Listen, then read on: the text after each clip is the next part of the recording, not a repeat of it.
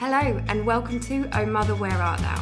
The Barcelona based podcast about life as a parent, what we do for fun, and where to go for help. I'm Lucy, I'm your host, and you're listening to episode 6. Coming up is Kat Lovell, an English mum with two boys. Kat is a relocation consultant who specialises in school applications here in Barcelona. We chat about her job, her IVF, her births, and she explains the school applications process or pre inscription step by step. For more information or to contact me, go straight to ohmotherbarcelona.com. So here's the interview. Kat, thank you so much for coming today. Ah, thank you for inviting me. Welcome to Oh Mother, Where Art Thou? Yes. I invited you here on the podcast because if I have a problem with something to do with paperwork here in Barcelona, you are who I call. And Excellent. I know it's coming round to that time of year, Mm-hmm. and I know that you're particularly good at school applications. I so like that's it, why. I've I've asked you here. Mm-hmm. What's your job? What what do you do? So I have a relocation and uh, lifestyle business. Okay. And help with anything to do with moving here from abroad, or because you might move here and you're single, you might get married here, and then you have children, and you don't know anything about having children in any country. So I help people with school applications all year round, but obviously there's a lot more people looking at the time when you do the pre inscription and pre enrollment and the enrollment. So that's starting from kind of April next year with the actual pre inscription. But I help people as they come here, when they move here, I help them get into whatever year group they need to be and help them in terms of languages because maybe they've come here without any language or maybe they're too busy and it's an important thing for them because it's, you know, their kids' education and here the educational system is long. They're here for, they're in school from nine till five. So it's important to parents and for the kids that they get it right. So I'm here to help if anybody isn't sure exactly what the school systems are, um, how the educational system works here, what they want for their child, what's available for the child, how much things cost, or if it's free, and um, just to give advice, information, or to help them with the whole application process. So It's literally you everything. You can just Yeah. totally help. So so basically like a concierge. concierge services. Yeah, Ah, yeah. right. I think relocation. You're a real estate agent because you help look for homes for people, whether they're buying or renting. You help buy cars for people with people with clients. You might help with schools. You might help with your bureaucracy. You might help with anything, um, paperwork or anything that you need. And yeah, concierge really covers And you call It's that a relocation, Relocation. consultant. Yeah, yeah. Okay, cool. even though and i add the lifestyle bit because there's a lot of people living here that have been here for years but maybe they're just starting something new or they're you know something changes and they don't have the language yet or they're busy and they want somebody to help them out Can you help like set some set up a business or something yeah, like that? Yeah, yeah, yeah. Legal aspects, I Yeah. Mm. work with other people so that legally it's all done properly. But I will help with uh, making sure that everything runs Ideas, smoothly. finding a locale, Yeah. that Yeah. sort of thing. Oh Yeah. wow, so you do everything. Yeah, well, it's fun because I'm a sort of person that gets bored really easily, and in this job you can't because every day is different. So That's really good. nice. And do you just have to sit in an office or No. do you get out and about and do I'm always out and about. Yeah. Oh always. wow. Yeah, because It's a pretty cool job. yeah, I really like it. It's a good job. It's a really good job. But when I have any free time, because I love the schools aspect of it, it's well, I've got two small kids, so it's interesting, you know. Mm-hmm. And uh, and I think that it's really changing here as well. So it's really interesting in terms of the different styles of teaching and the educational systems.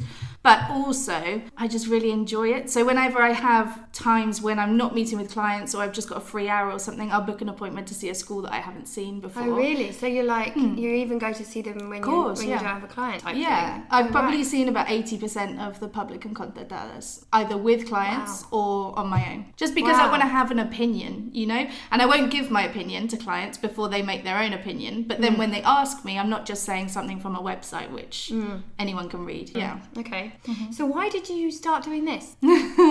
Well, I wanted to start my own business. Uh, I have wanted to do that for a while, and I have two small children. And I was thinking that when my youngest went to nursery and started nursery or started school, I wanted to have something to do and not just, you know, then start something. I wanted it to be up and running and going, you know, so that I was busy and interested. Oh, I'm so so many women feel like that. Yeah, I think Yeah. you do because I started when I was pregnant, and I think that's normal, isn't it? Like you get a bit antsy, and Yeah. you're like, oh, I really want to do something, and you you are doing quite a lot at the time.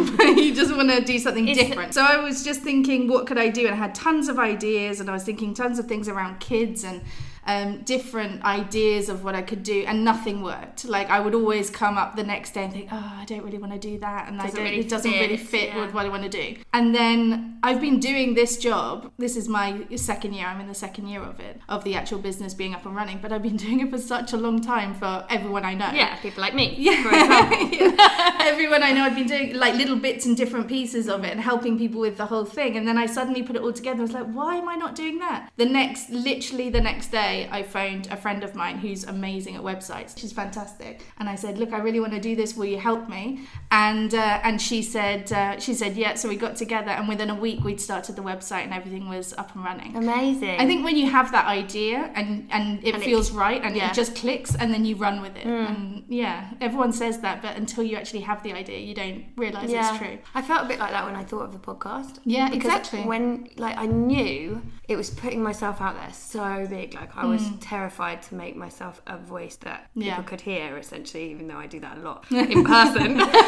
um, but uh, I was, but it felt right. Just felt right to roll with it. Mm. And you have ups and downs anyway with everything, especially when you've got kids like this. This trimester has been really tough. My youngest just started nursery. He's just been ill, as with all kids. It's this term, isn't it? Yeah. Everyone has. Yeah, it's been it's been a tough trimester, but I think if you really enjoy your job, you can get through those tough bits. But if I tried to plug on with something I didn't like, it would have I would have really So struggled. in that case, do you just decline jobs? if- if, it's becoming too much. I mean, you never want to turn down work because No, that's always exactly. a slippery slope. Yeah, but, yeah. Um, so I don't really do NIEs and things for anybody that isn't a client, like the bureaucracy side of things and paperwork. I do it for relocation clients. You've oh, I take off all my time. clients, yeah. everybody, everybody wants a NIE. I'd be in the NIE office twenty four seven, yeah. or nine till one when it's open. Yeah. Fair enough. Good Yeah. knowledge. So, how many people do you think you've helped in two years find schools? Schools, um, about 55, 60 Oh wow. Yeah. Oh wow. So, so that makes you pretty up on the knowledge, no? Well, yeah. In every hope so. area, or just in the centre, or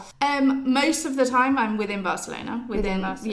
yeah. Um, but if I get a client that's somewhere that I haven't been, then I go and recce the schools and stuff like that. So with I- them if necessary? Well, normally on my own because they're normally not here. You Oh, know, it's normally yeah. before they arrive, so I just have to get up to date with things before they arrive. Um, and also, it's good to know the schools in different areas, but I'm not going to do it actively do it until I've got a client because it might not be so much call for it. Mm. So Places like Sant Cugat, I generally do more private schools or you know Yeah, yeah. the concertadas, and because people that move there, international families that move there, generally want that. So, Kat, can you tell me about your family? Yes. So I am married to Alberto, who is Catalan, Mm-hmm. um, and he's lived here his whole life. We have two children. We've got Santi, who is four, and Mateo, who's one. Well, 17 months. I guess you have to do months. Right, Yeah, for the so it's similar to Sam, isn't he? Yeah. Just before me. Yeah, just before. Yeah, nice. Okay, so you've got two kids Yes. And a lovely Catalan husband. I do. Wonderful in-laws. Do they live here? They do, in-laws? yeah, both of them. So I'm lucky in that sense, you know, Mm. as an international person, I do understand that I have that Yeah. bonus. Yeah, Yeah. because so many friends, you know, they're constantly, they want to go out, they want to do something, but they Mm. don't have any support here, and I do. Yeah. So I get that.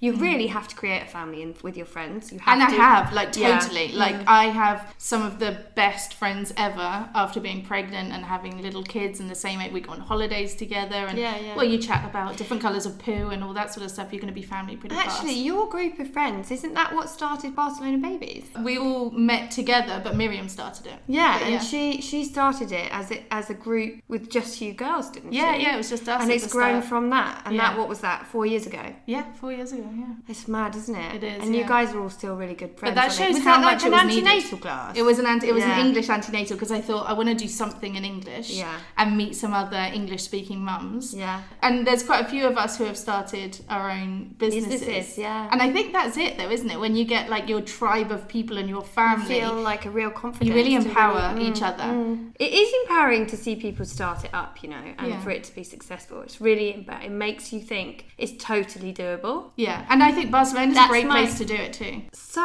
where do you live? I live. I say Gracia, but that's kind of not not totally true because I live in Gracia, but I'm in the north of Gracia, so I'm at the start of La Salud. But when I say Gracia, people are like, "Oh, how cool!" But I'm not cool, so I don't live in Gracia. You don't live in the little old town. I'm not hi- hippie enough. No, I'm not oh. cool enough. So, where are you from? I am from England. I'm from Bristol. Bristol. Are oh, you? I didn't know that. Kat. Did you? Yeah, Yeah. no, I love Bristol. And your partner is from here. He's born from here. in Born here, raised here. Yeah. So why did you originally move here? So I moved here on my own. I just decided that I wanted to live in Spain. I'd been here just once, I think, but I really liked it. And I thought I either needed to go to Madrid or Barcelona for work. I was working in international events. And when did you meet? I met Alberto. Alberto? I met him about seven months after I moved here. Oh wow! So that because. I didn't speak any Spanish before I got here, and had I don't know how, but I just had no idea of the Catalan. No idea. no idea. I know a lot of people that move here and don't realise that it's, It's such a amazing, big isn't thing. it? Like I'm so embarrassed now. Now that I'm here, I'm so embarrassed that I didn't know that it was such a big deal, or even Yeah. really think about Catalan at Mm. all. And um, and yeah, I didn't have either language, so I was learning, and then having a Spanish boyfriend accelerates the learning. It's a lot faster. so how long ago did you move here? Moved here nine years ago. Nine years. So yeah. you speak really good Spanish in nine It's years. not bad, yeah. And that's from living with a Catalan man. Well, because his English was awful at the beginning, my Spanish was awful. His was like, "My tailor is rich. Open the door, shut the window." That was it, pretty much.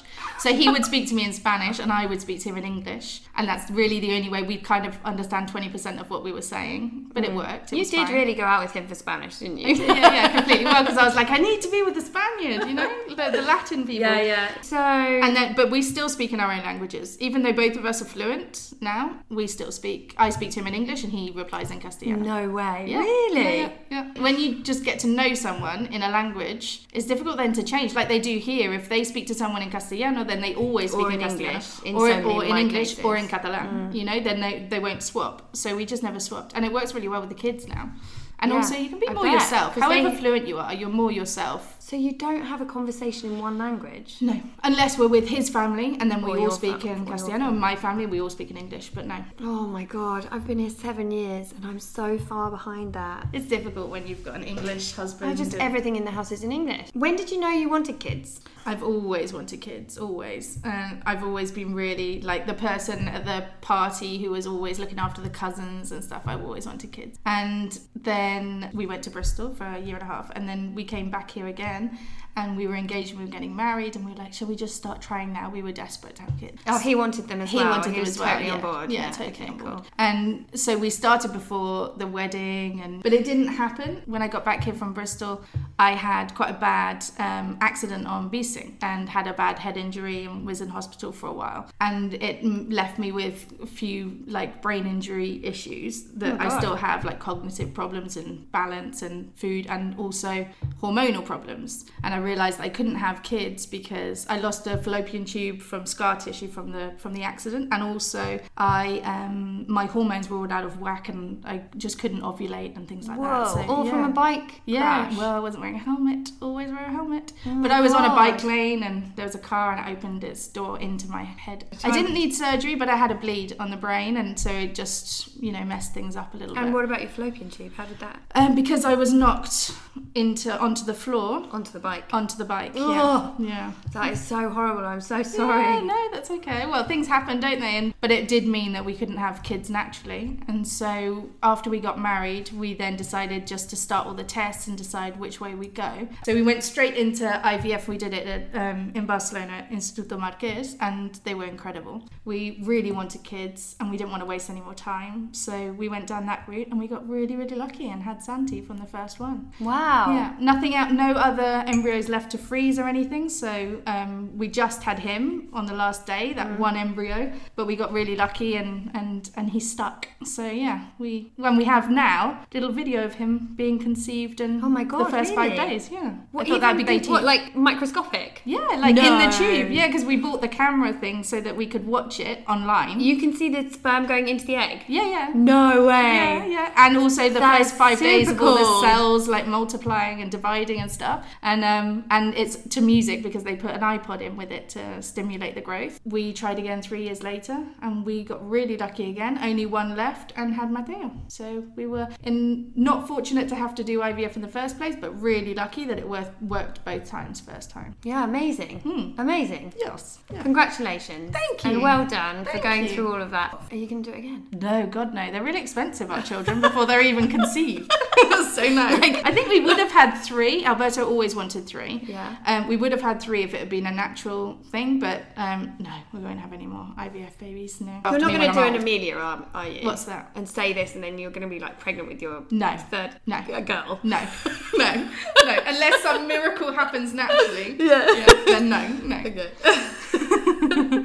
so where did you give birth? So with Santi, I gave birth at Maternidad. I ended up being induced uh, for possible preeclampsia, but they went backwards and forwards as to whether I had it or not. And then at the end of the, I was being sent home, and then someone came in and said, "Okay, let's go and induce you." So it was a bit confusing. And I think if I, I'm quite a strong person, and I should have been a bit stronger at that point and been like, "No, can we be sure?" You know. But they said we're sure, it's all done. So they induced me, and it was just super long. It's a very long story, but yeah, super long. And then in the end of it, I had an emergency C-section where the um, epidural didn't work, and it was agony. Oh my god. Yeah, no, it was terrible. It was that a terrible birth. terrible. It was, and I think the, the induction was really long. It really ended long. in a the induction C-section. worked immediately, really quickly, and I Uh-huh. got into labour really, really fast. But I didn't progress very quickly, and then I got to eight centimeters and just got stuck. Oh. And Santi's heartbeat was going down. He was in distress, and I got rushed to theatre for the C-section. And the there's a training hospital and a trainee. Not that I don't agree with that. I do agree with it, but um, not for me. with everyone else.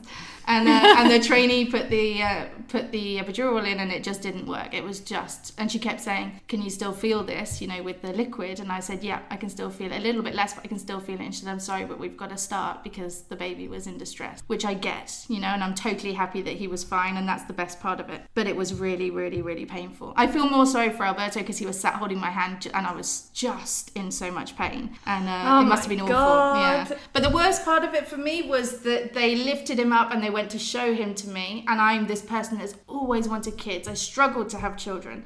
And I was really excited to finally have that moment that everyone talks about. And I was in so much pain because I could feel them stitching me up that I just said I didn't want to speak to him. I didn't want to see him Oh my god. and I pushed him away. Like I don't want to see it. I couldn't deal with him, and so I, I didn't even know what I was having. It was a, and I didn't care at that point. You know, I didn't know Girl if he was a boy, boy, mean, boy or right, yeah. girl. Yeah, and I didn't ask, and I didn't care. Oof. And Alberto held him first, took him out to my mum. She held him. I was thinking, have I got postnatal depression? What's wrong with me? Why don't I want to see my baby? And then ten minutes later, when all the drugs that did work kicked in, I was super excited Yeah. to see him, and I had that moment, but it Oh, was you late. give me goosebumps. Oh. oh. but it was late, and that I, I I carried that with me, and I still do. I think. Yeah. So, yeah, but imagine, I really think that our bodies do these things for a reason. Probably, you know, yeah, I never you- thought of it that yeah, way. and that you're like protecting yourself Yeah. from, you know, blaming him for the Yeah. pain you were currently in or anything like that. you Maybe know. could be. Yeah. yeah. And with Matteo, your second one? So with Matteo, I was really nervous because of what had happened with Santi, and I really struggled, you know, because I wanted the birth plan that I wanted, but also knew that that was rubbish. You know that you can choose a birth plan all you like, but whatever happens, happens. Yeah.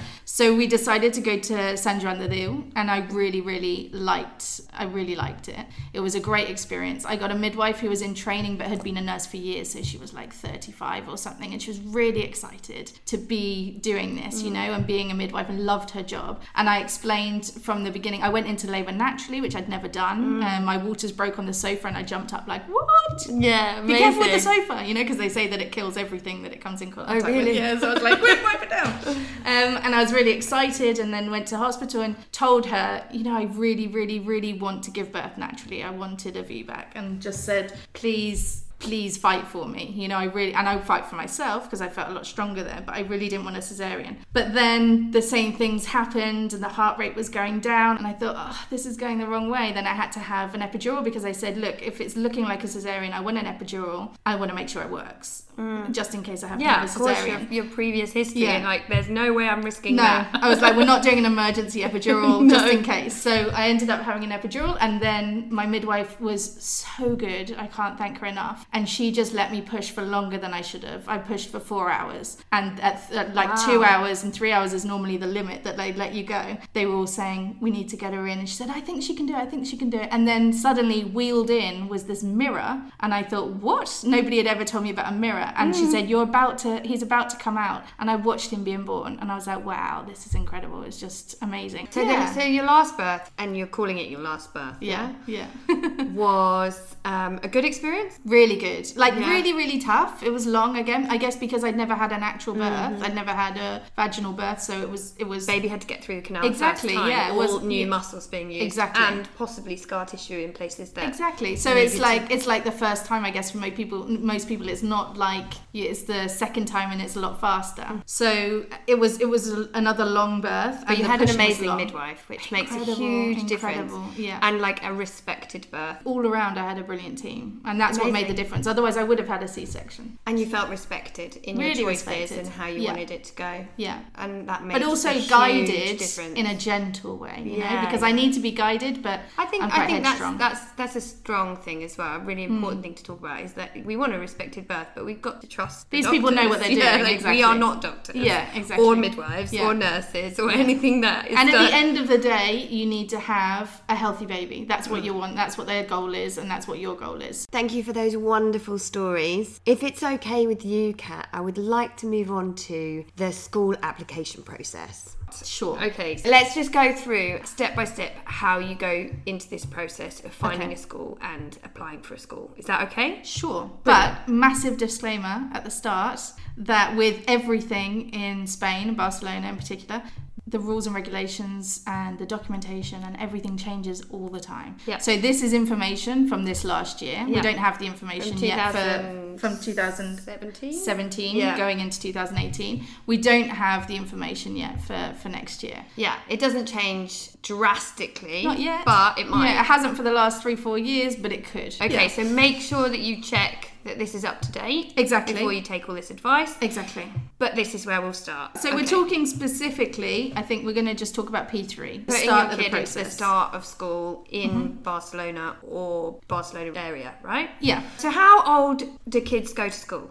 So you start looking um, when they're two, and they start school at either when they're two or when they're three. So the school year runs from September to June to the end of June, just after San Juan, and um, but they take the age group from January to December. Okay, so everyone with a birthday in 2015 is in P3 right now. Yeah. So next year, anyone born from January 2016 to Yeah. December 2016 Yeah. will go into P3 in September. If they want to, it's not compulsory. Right, But yeah, okay. if you want your kid to go into P3, then yeah, that's that's the year group. if you don't, you don't have to do anything. no, not until not until first year of primary, Till which is six. Okay, Yeah. okay, Yeah. right. That's when compulsory education starts. Okay, so what if your birthday's like the 31st of December? Is there any overlap? No. No. If we're talking about public and concertada, the official rule is that it's until December the 31st. Mm-hmm. There's no leeway. Concertada is a little bit more leeway normally, Mm-hmm. but only once you're in and if there's space in the in the year above. But Mm-hmm. the official stance is is no, it's done from January to December the 31st and that's it. Okay. So what types of schools? You talked them talked about them briefly there.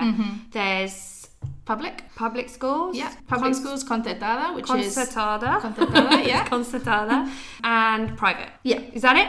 International, private, like there's a different type of um, private school, different Right, curriculums. okay. So you do different. You might do A levels, or you might do the American equivalent of the of the A levels, or Mm-hmm. And the there's even a, an international equivalent. uh, the IB. Yeah, yeah. Yeah, international baccalaureate. So there's lots of different ones for the private side. And the application for that is direct. Isn't Direct, It? So you, there's yeah. no process for applications for No. private or international. No, you, you need a just go straight person to person Yeah. and sign some forms. If right? there's a space and you get through the interview and your kids get through the interviews in some of the schools, then uh, then you're offered a place. Right, okay. Whereas with the public and the concertada, it's one process for Yeah, all of them. For all of them, Yeah? and they all go on the same list. And, right. Uh, the you go and see choices the same are all put together. It's not like one list of No. public, one list of concertadas. all together.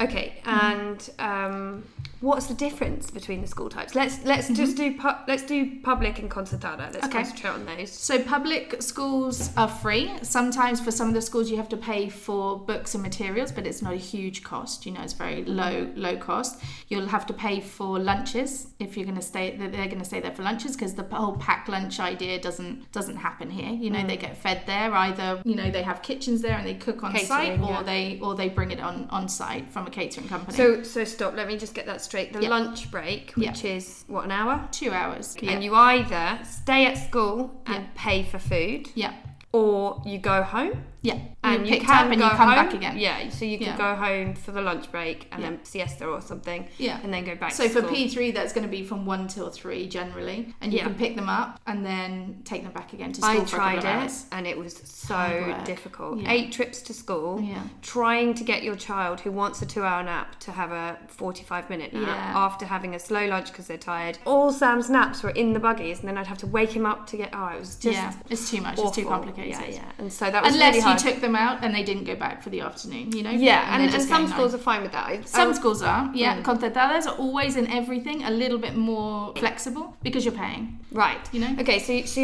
public is free, Free. in inverted commas. Yeah, Um, apart from lunches and maybe materials, materials maybe, maybe, some excursions. Yeah. Okay, so how much is that, like on average, would you say? It depends on the area that you're in and the school that you're in, but maybe 120 to 170 for lunches. Depends depends Right, where you mhm. are. Um, and then materials. A month? A month. Yeah. Yeah. And then materials, maybe 50, 50 a term. A term. Yeah, Okay. okay yeah. That's not. Yeah. Okay. That's good.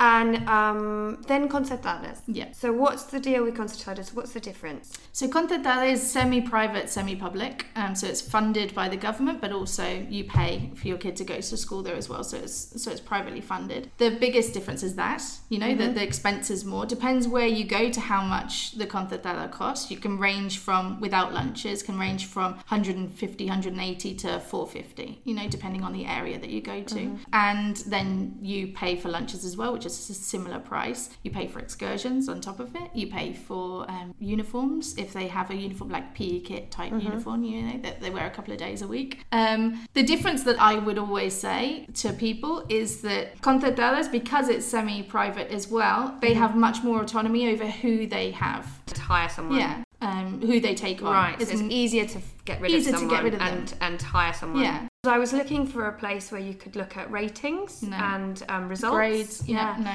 It's crazy that that doesn't exist. No. Maybe you should start. I am doing it. I collate all the results and everything because also when people ask me, is this a good school? Some people ask it because they want love and they want that, you know, they want to feel that their child is going in and just being cuddled, you know? Mm-hmm. And some people want grades, you Mm. know, and we're all different. Everybody wants to know, okay, they're three now, but when they get to 12 and they start getting you know, exams and stuff, and then when you get to 16 and the real exams come, how is the school doing, you know? So yeah, I put together the results as they are at the moment, but it's constant, you know, it's mm. constantly changing. No, it's it's it's really good, but it's not all about grades. Maybe I'm- because the methodologies now are changing. The last four or five years, Barcelona's really done very well. I'm mm. really proud of it, you know, as a city. no, because it's doing really well. There's a lot more choice mm-hmm. rather than the kind of go in, sit down, learn something by rote, and then vomit it back on a page. Yeah. You know, which is just Teacher-led. traditionally, yeah, Yeah. it's very teacher led and very traditional learning here.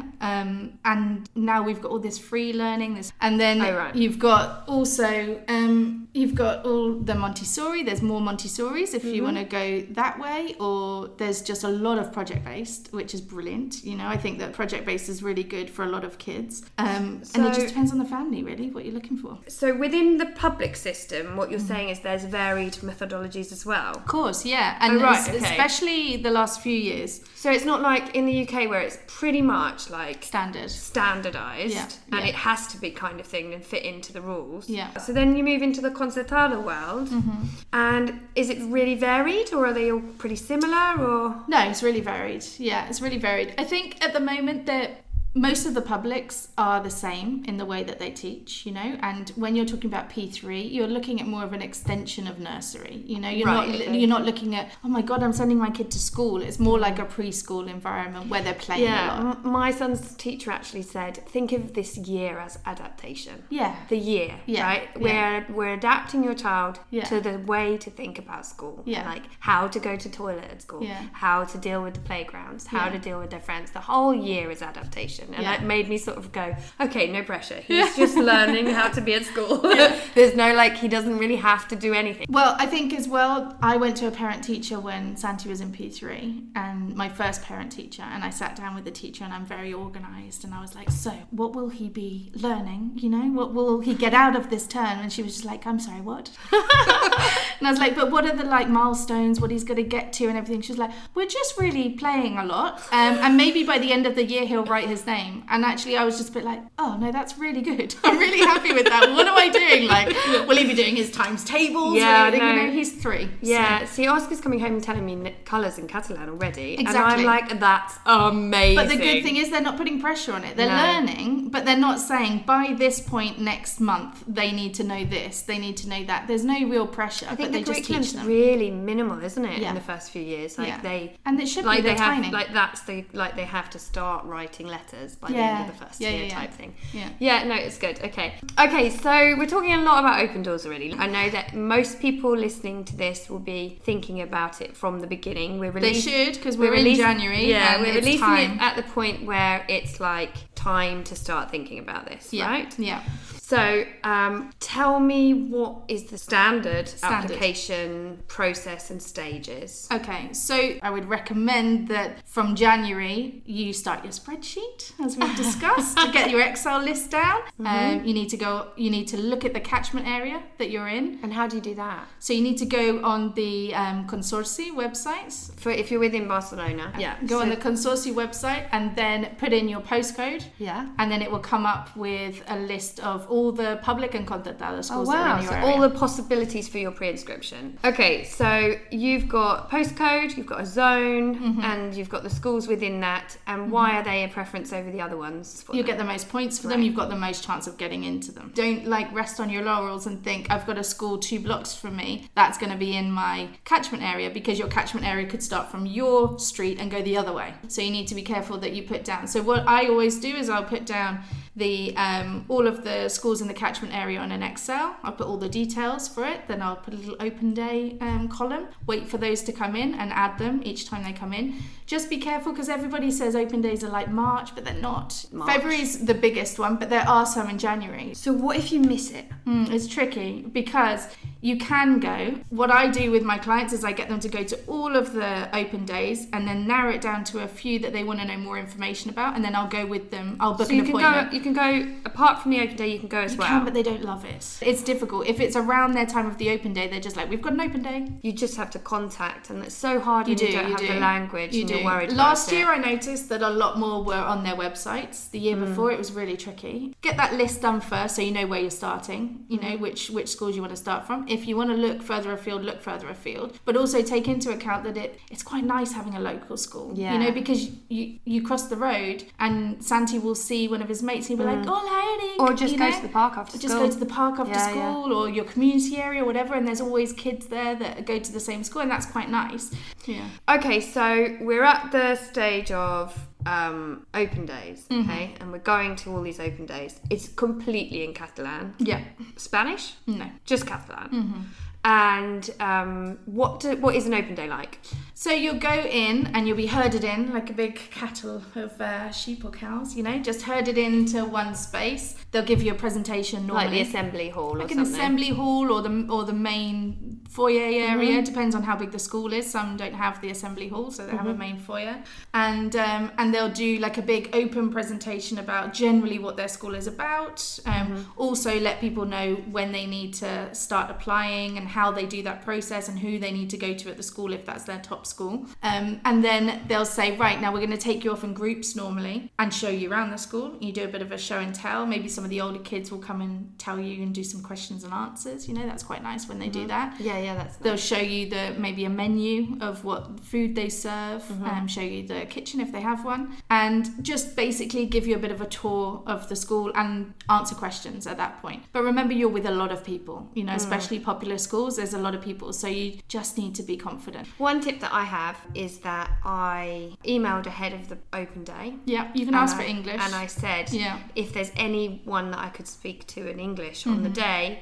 uh, or have a tour with in English, that would really help. Yeah. Uh, because my Catalan is very bad, right? Yeah. Uh, or non-existent, as the case may be. Yeah. I'm, I'm learning, poc a poc. Yeah. Um, and that really, really helped. Some of the schools did it. Yeah. And I felt like instantly Yeah. warmed to them, the Yeah. school and everything. And also the way that they reply to you from that Yeah, message. exactly. You know, And, like, everything. Whether they can or they really want to, but they can't, or they Yeah, just say no. I will always do that with my clients because I don't go to open days with clients. So you set it up to have someone there who might speak English. If they with do, them. yeah. So I'll set it up, and very often clients will come back and go, "Oh, we met this other English couple. They were like, how did you do that? You know?" And you're like, "Just ask, just ask." So yeah, Yeah. always ask. Yeah. Don't ask, don't get. And so if you can't do that, mm. or you don't Take can't go- someone with you, maybe a friend who could um, translate for you, or at least ask questions like Yeah. pertinent questions that you've Mm-hmm. got.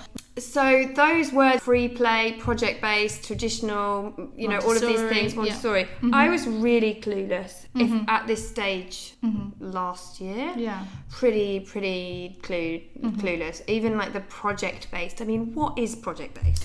So the easiest way to think of it and how I learnt what it was is if you are learning about um, you're trying to learn geography or maths or a subject, you know, in a roundabout way because they're tiny, you Yeah. know. But if you're trying to learn something about a main subject, people's brains work in a different way. So some brains, some kids' brains and adult brains are mathematical. Some are more creative. Some are more kind of oh, I'm just enjoying what I'm doing and freer, you know. And what they do in a lot of schools is they'll do stations and they'll do little groups and they'll learn in a different way, you know. So the Oh, mathematical there's a word for that. What's that? Racons. Racons. Yes. There you go. That's like corners, no? yeah, yeah. So they, so they or ambience. Yeah, as well. And Yeah. they and they just learn they learn in a different way and they decide how they want to learn. And they're guided, you know, but it's child led rather than adult led. So these are words that in you should keep an eye out for. Racons, ambience. In the open doors, that was Oh, that yeah. was where I heard Yeah. it all. All the questions coming from parents in Yeah. Catalan or Spanish Yeah. were all about projectos, Yeah. like racons, ambience, and you're like, what the hell are they talking about? Yeah. And then you go in and you see, and you're like, and it's got racons. You'll see also from the space, you know, if you see um, if you see fewer tables, you know, there's tables, but there's fewer. Maybe it's much more colourful. Maybe the tables have um, have wheels on the bottom of them, so they can be moved around and wheeled into formations and wheeled away and done, you know, moved around. So not just set in stone in one place and everybody sits down. If there's lots of space and a few tables, it's going to be more free learning and project based. You know, they're not going to be sat there writing their name or writing a letter to the president. You know, so it's, Yeah, yeah, you know, yeah. there's it's just a lot a lot freer so you'll see it from the space and i think we overthink everything like i said like we overthink everything and we worry about everything but just use your eyes you know if your ears aren't working because of the catalan and it's tricky you know and you're and you're new to it then use your eyes and see what you're seeing and also you get a feeling from the teachers of the type of teaching And the teachers that they're going to be the space, like, space yeah. go out and have a look at the playgrounds you know make sure you see if they've got any outside space how often they use the outside space and all else fails ask them for a day in the life you know what they do Mm. every day what's a normal day and they'll normally tell you that anyway but if you want it clarified ask them what they do in a normal day and if a lot of it's play or racons or something like that then it's uh, good One of the things that I used to do at every open doors, I took a picture of the um, horarios. Yeah Right, and it, you can see a lot from what it says on there, whether it says maths or Yeah. like art, like with a little cute picture of a project Yeah, of yeah. some sort.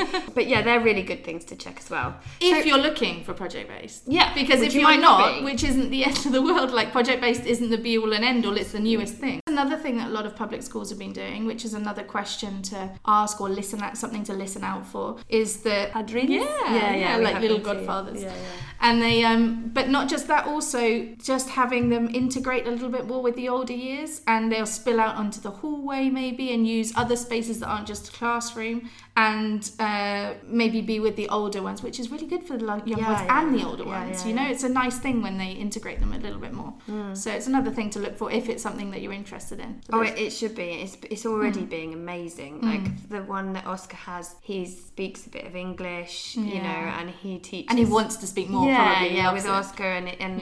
I think Oscar having an older boy that is showing him around the school and playing basketball makes with him a bit more confident makes him feel cool, you know, Yeah, as well, yeah. and it makes yeah really confident. Like Yeah. gives him gives him someone to look up to in the school. It's great. Also, ask how many brothers there are. yeah At the open days here, they they knew yeah how many the children in the school have a brother or sister at P3 level. yeah And it's like, if you know there's a class of 25, for example, in my case, 25 children, Mm-hmm. and 20 of them are going to be coming in, or then it changes. It, you know, you, it changes the way you look at it. It does, yeah. It changes the way that you do you write them on the list Mm. or if you even put it on. Okay, so once you've seen all the scores you want to see, Mm-hmm. uh, or you might have one or two left, um, but you writing it all down in a spreadsheet or on a Yeah. list or however you can do it on Yeah. on post-it notes on your fridge if you have to. Yeah. Put down your immediate feeling, put down Yeah. how many kids are in a class, put down whether you think the menu was good, you know, the food was good, was it fresh, was it catered? How much does it cost? How much does it cost? All of the costs, Yeah, yeah. always important. Um, put down how many brothers and sisters there are. If you found that out at that stage, they might not tell you at that stage, but they will tell you. Um, and then um, any other questions that you have about the methodologies, how they teach, um, what if they go on excursions, where they go. You know, there's so many different types of questions that you can that you can ask, but it depends on your family what you're interested in. Yeah, yeah, yeah. Know? Okay. So you need to think about, sit down with your husband or your partner and just think, so what are we interested in? What do we want for our child? And then make your questions from that. Okay, so then we move on to choosing. So how do you choose? Always, always, always, your first list needs to be your favourite to your least favourite. And there's Right. some that you just discount completely and you say, I'm not interested, I wouldn't want I wouldn't want my child Mm-hmm. to go there.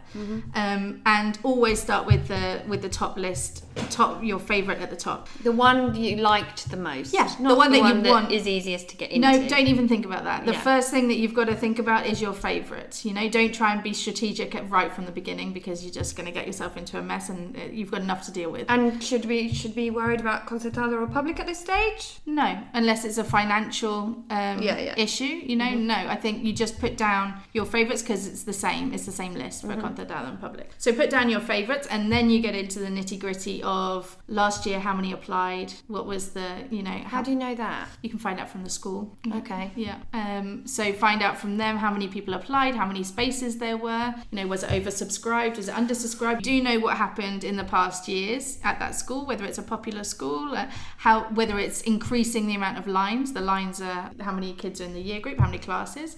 So if you have four lines, that's four classes in one year. If you have three, three classes in three in, in the same year. Um, and there's normally 25 per year group. They can up it um, to 27 maximum if there's a lot of call for it. But yeah, so that's the most important thing. Find out what happened before. Find out how many brothers and sisters could so be it's going. like emotional and so the first things you do are like emotional and like the real nitty gritty of what the school offers. what you want, what you your want, what you're looking wants. for, yeah. yeah.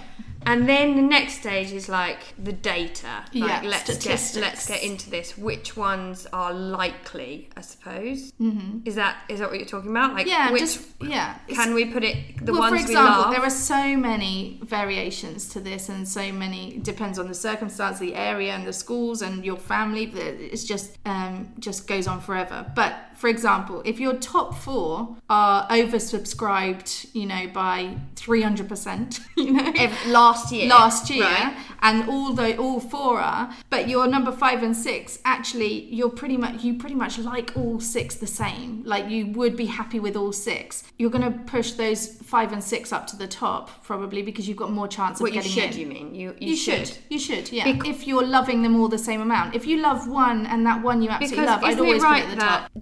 Just to be clear about the choosing, mm-hmm. you're making a list Yeah. of ten, Or, or, Or- one, or- or, two, or three, or four. but yeah. but sensibly you should put more than one. Yeah, you should. So you've got your list of however many, Yeah. up to ten, Up to right? 10, Up yeah. Mm-hmm. to ten in the order that you like them. Yeah. And then you've done your research on the data to Mm-hmm. see what the likelihood of you getting them, and that involves how many people have applied before, um, Mm-hmm. How many lines they have, how brothers many- they've got, how many lines they've got, just the probability of you being able to get a place. Yeah. Like, But it's for not an example- exact science, No, but yeah. but for example, if there's a, a school with two lines, Yeah.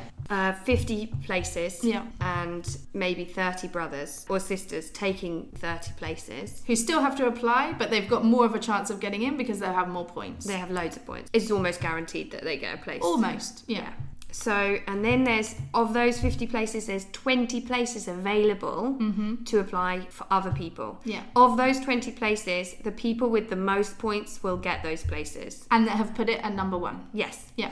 Okay, so now let's talk about points because we've got mm-hmm. the list. We mm-hmm. want to get into our into our chosen school. Yeah. And if not that one, then the next one, right? Mm-hmm. What's this what are the points? You get 40 points if you have already got a child at that school, so a, a sibling, A sibling. A sibling at the or you school. work there, no? or you work there. Yeah. Mm. So you get 40 points for that. And then 30 points if it's in your catchment area, the school's in your catchment area for your home. Yeah, so your zone, your your closest. Yeah. Well, not necessarily closest, but yeah, your catchment area um, for, of your home. 20 points if it's in the catchment area of your work, yours or your partner's work, and and then um, 10 points for basically anyone else, just to give them a few points. And then there's a load of five pointers, aren't there? These are additional points, so you add them to the base. Um, So they're- those 40, 30, 10, 20 and 10 are your base. yeah, Then on top of that, yeah. you can get There's a lot of different different ones, but the main ones are you've got 15 points if you are um, a single parent,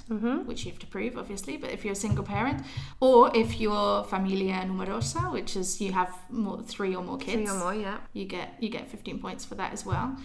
You get um, 10 extra points if you have um, specific disabilities or um, allergies or problems with um, problems with certain, you know, lactose. But everything needs proving, by the way. Everything needs Yeah. proving. So if it's a medical condition, you need to have the medical note from the doctor. So those points um, are assigned to you Mm-hmm. after you've given in your application, but you can work out what points you have before you They're do. assigned to you, but if you need to make sure that those additional points, that's on you to to say, Yeah. I've got these additional points. They won't They just can't find automatically out, find no. out and, come you back have to provide documentation. provide as well. documentation and you need to say this is what I've got and then when you hand it in at the school or at consortium they will say where's the documentation for that if you don't have it you know they'll make sure that you that you need to have it but if you don't put it down and you're like hey where did my 15 points go well you didn't say it you know so it's down it's the onus is on you So standard thing is we haven't lived here before. We haven't been to the school before. Mm-hmm. We haven't. Um, say for example, you don't have any of the allergies. You've just got thirty points. yeah which is a lot of people Yeah, that was what I was. That, Yeah. The case was I was like desperate I for was five too, extra yeah. points. I was just like, where can I find them? What can I do?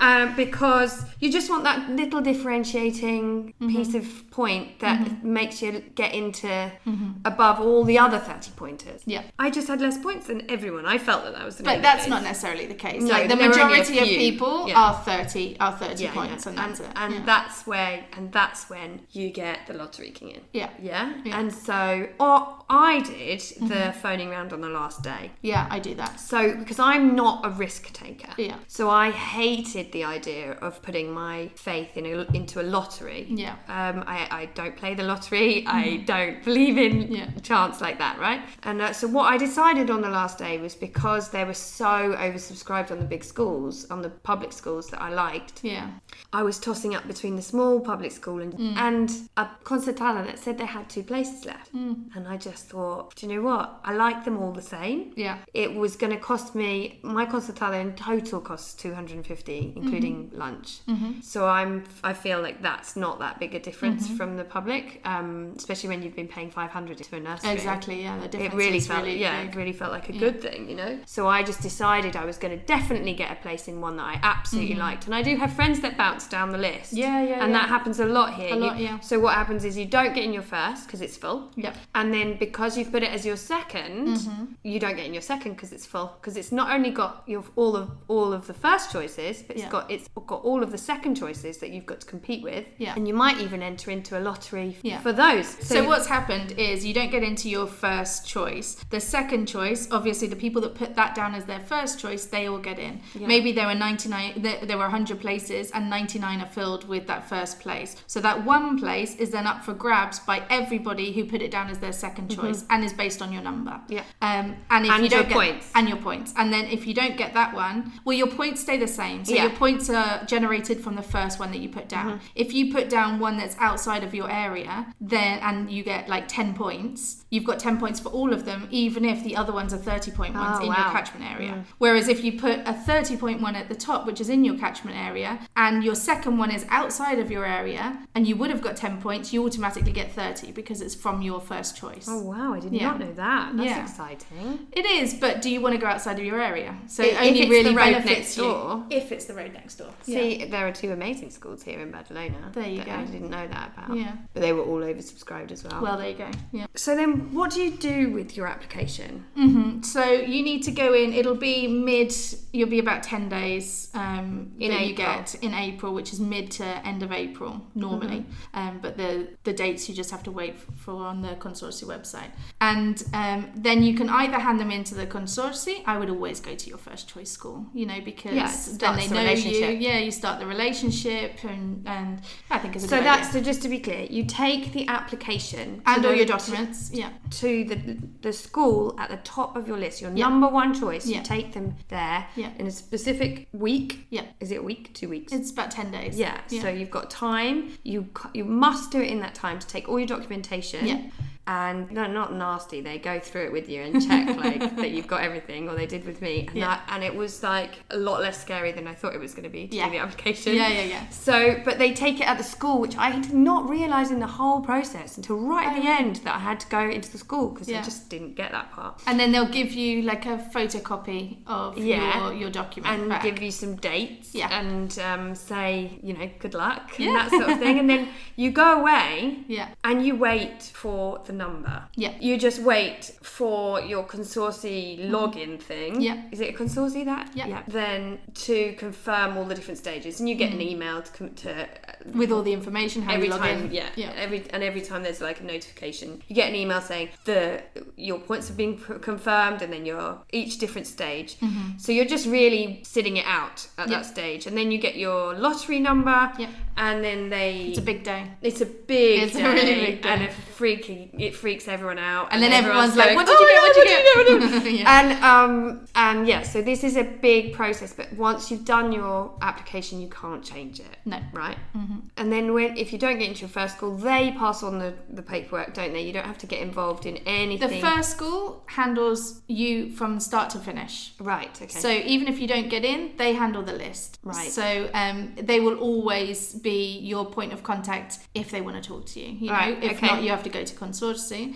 But they they have they know what's going on with your case if you hand it into your right school. Yeah. okay okay So the lottery how does that work Mhm. The lottery is a number. So basically, the lottery works off a number. It's a computer generated number, which is random. And if you've got 180,000 applications in the whole of Catalonia, then that's your top number. And it's within, it's a number within 180,000, if you know. so everyone's assigned a number Everybody's assigned a Every random, application. Every application is assigned a number, and then this random number comes out, um, which which they publish in all the papers which they publish, yeah, and is on the consortium um, website. So the number that's published, Yeah. that is the all seeing starting number. star number, Yeah. Mm-hmm. right? Basically, that number and up Is good, is good, yeah. right? Because then and then if it goes and it goes all the way up to the very top number and starts again at zero. Yeah. So it's like it starts doing a loop from Yeah. that number up. So if you're if the randomly generated number is forty six thousand, the worst number to have is forty five thousand nine hundred ninety nine. Yeah. because you're the last one. And you will not get a place You won't ahead get your of first. anyone else. No,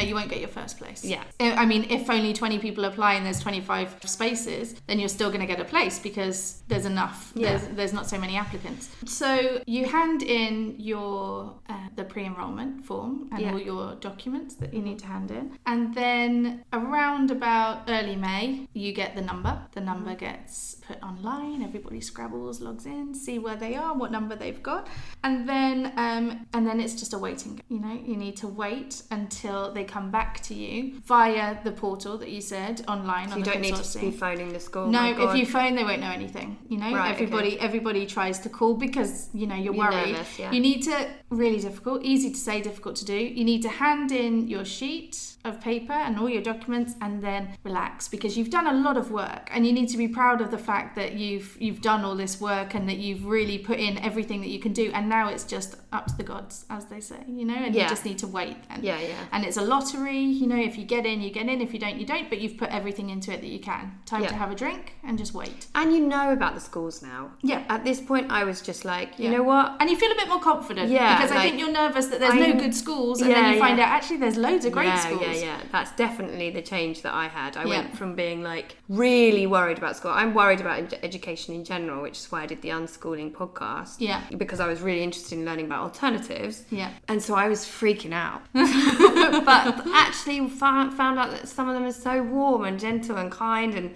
and they're so little that at this stage, as long as it's a play environment for me, as long as it looked like they were going to have, he was going to have some fun, I was really, really going to be happy. It's, a, Exactly. it's when you get a bit bigger that you need to be least vigilant Yeah. in your school to, as to what's going on. And then if you're not happy, you can move. But I, at that stage, I was like relieved. Then you get the number and you find out what the global number is, you know what the what the starting number is, and you find out what number you've been assigned, and then you understand a little bit more of where you could be at, but you've got no idea still where you've gotten into. Um, and then looking into mid-May, going into the end of May, you then have to you're then told how you've done and whether you've got a space or you know where where you've been assigned to. Yeah, it sort of tells you which choice and, and then the name of the school. doesn't it? Exactly, yeah, which choice that you've got. And then you need to wait. There's nothing that you do then. And then there's time for there's a period of time between the end of May and which is just about four or five days, end of May, beginning of June, which is for anybody that is wants to appeal that, you know, maybe they didn't get a place, maybe they want to Or their points were badly assigned or something like something that. Mm. happened that wasn't right and you've got sort of four or five days to just say hey hang on wait that's not right you know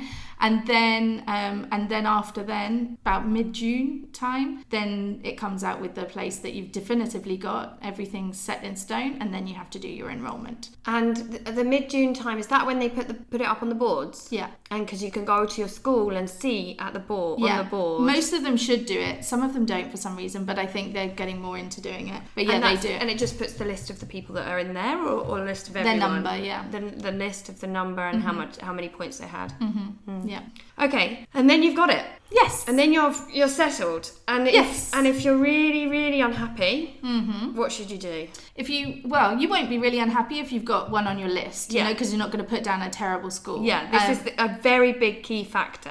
Don't put down schools you wouldn't want yeah, yeah. on the list. yeah. But the thing to take away from it is that there are really, really good public schools and concertadas in, in Catalonia, in Barcelona. Where do your kids go to school? So they go to a local concertada really close to my house. And when we had to choose it, I didn't do this job, you know. So it was before I'd started started the business, and I was still as OCD with spreadsheets and things as I am now. Obviously, Did you Um, have a spreadsheet then? Girl, yeah, of course. Did you? Yeah, yeah, yeah. Yeah, well, I put, put down all of the open days and we went to all the open days. My husband was really excited, obviously, yeah. to go to all the open days.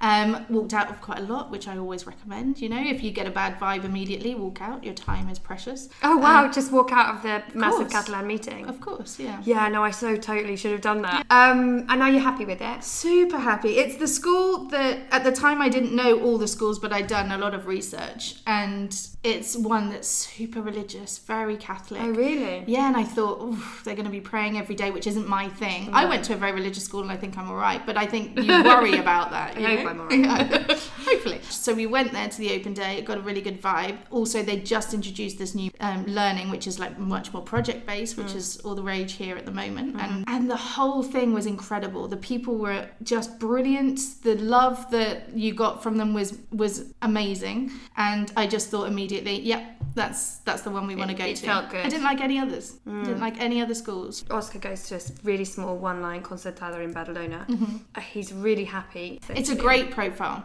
And a lot of people get very scared of the four lines, mm. a 100 kids. My kids are one of those. Oh, really? And I just thought, oof, that's a lot of kids. But actually, he, he's really sociable. Mm. He really loves that they can hang out with lots of different people. And, And so you do I. I've got a lot So, of people that I can hang out with. The benefit of having a big school Mm. is that for for your children and for you as mm. adult, there's a, just a wider range of people. It's nice. It's really, really good. I was kind of terrified, I think, like everybody, of the fact that we've bought a house here. My husband's from here. I never say never because I'm, you know, get scared of forever, Yeah. you know. Um, but it looks like we're going to be here in that house maybe for a long time. Who knows what will happen? And I'm choosing at two years old, when he was two, I'm choosing his school for possibly the next however many years, you know. it's so scary. It's the first one. time in seven years that I doubted my longevity. Mm. The first time, and I'd already bought a house, like in the May, Yeah. and Oscar had to start school in September, Wow. and I was freaking out that we just. Made the mistake. Well, that we were just tying ourselves to our child going into Catalan school, Yeah, and like yeah. that was a huge commitment step, Yeah, right? It's yeah. it's bigger than buying a house. Yeah, yeah, because. Mm-hmm. you can rent this house out, you can move away, you can do whatever. You've got more control. You can, and it's a big step. But what I think my biggest learning curve is, is it doesn't have to be forever. It doesn't. Right. And also there are people you put worry. so much pressure on hmm. this year. That's how I felt. I felt Yeah. like this decision was for the rest of my child's life. Like that then made me have to commit to being here as well for the rest of my child's life. Yeah. It was like a huge, bit like a wedding or something. I, had, I had jitters, you know. I was I was really having questioning my commitment to, to Catalonia and the Catalan language and the Catalan culture, and uh, and it was a big step. I did it, and I feel good about it now. Exactly, really good. And I also feel like whatever languages Yeah. Oscar has this year, whatever school he goes to this year or next year or for five years or for 10 years even, is a benefit for him. He's Yeah. going to be benefited by having multiple languages. I say to clients all the time if you don't get it right or you feel it's not right, you can move them because even though we think that that's the worst thing and we've failed because we've made this choice and it hasn't worked out and we've got to move on, actually there's loads of benefits from moving schools for kids as well. You know, Yeah. they, they get to so re-socialize, they get to try out new things mm-hmm. and different teachers and different way of learning and thinking. So it's not it's not the end of the world. What have you learnt from all the children you've helped place in school? Oh, I've learnt that parents are so caring and desperately want to do the best by their kids, and it's just beautiful to see. I've learnt that people are really open to new experiences and more open than they think they will be at the start of the experience. Families have just taught me that there's a lot of flexibility, you know, in the way that they think and what they want for their kids, and it's just nice. It's a it's a great job to have to see all these kids go off to their first day of schools, and I get sent photos and Oh, get updates nice. on how they're doing, you know. And I've had a couple that haven't it hasn't worked out quickly or easily for them and it's been a difficult process and don't expect it to be easy. The first month, especially if you're moving at the same time as you're starting school, Mm-hmm. it's a lot for the kids to deal with and they might, you know, really push back for a month or so. But then all of them I haven't had one that hasn't then after a, a month, a month and a half, then been like loving it, you know? So give yourself time. Yeah. You need time. You need time to fit everything in and change and start. It's a whole new adventure. So But just be flexible. be flexible. Give yourself time and give them time. Yeah. You know, they'll mm-hmm. get they'll get into it and they'll get used to it, and then we've just got to catch up. Yeah.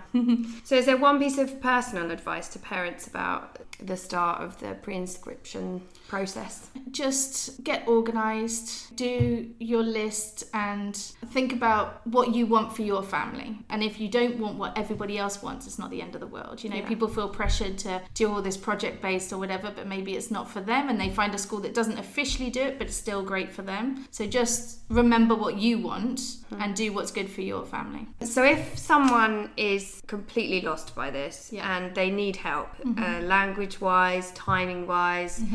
Just busyness, like if Yeah. they can't go to any of the open days or anything, like something mm-hmm. is stopping them from being able to do this process. Mm-hmm. How can you help? people get in contact with me in December or January, and then I will sit down with them, talk to them, meet their family, meet the kids or kid, and then talk about what they do as a family, how they work as a family, what they're looking for. It gives me an idea of the type of schools that would be good for them. I know a lot of the schools, obviously, so I can immediately discard not schools that they're not going to like in their mm-hmm. area, so they don't have to go to all of the open days. Mm-hmm. And then I will put together a list of all the schools in their catchment area. I won't talk them through it because I don't want to push my views of schools immediately onto people. They need to make up their own mind first. Yeah, yeah. When they've seen it, made up their mind about it, they can then ask me questions and I'll answer them from my point of view because I know the schools. And then I will give them a list of the open days. I will say, good luck. You know, I can't do it for them, they've got to do it. And I just guide them through the whole process. So when the dates come up, I say, right, we need to sit down. I need to have your list. I need you to tell me how you're doing. Every time they come out of an open day, they give me feedback on the school and I write it down and, and put it in the in the spreadsheet. And then we do the list together. And I go with them to um, put the forms in. If they're still unsure just before this, then I'll book some meetings in to go and see two or three of the schools again to get more of an in-depth privately. And I'll go with them for language or just support. Then we do the list and I help them with all the documentation that they need and go and hand in everything with them. And then we wait and I constantly refresh for each of my clients constantly. like it's a busy, busy day. like, come on, what number have they got? Where are they? Yeah, wow. and okay. I help them until the end. So it's a long old process, and I'm with all my clients from the beginning of January until some September, or most of them end of June. okay. So it's a six wow, month so process. that's really helpful, isn't it? yeah. Any questions or doubts or anything, then we just go back and forward. You know. Yeah. Okay, brilliant. Thank you very much, Kat. Wonderful interview. Thank you so much. That's so much information. Thank you for inviting me. That was the interview. Thank you so much for listening. I hope you enjoyed it. And if you did, subscribe on iTunes for all future episodes. All the links can be found on ohmotherbarcelona.com. Follow us and get involved on Instagram and Facebook at Oh Mother Barcelona. And again, thank you so much for listening. I hope you have a fantastic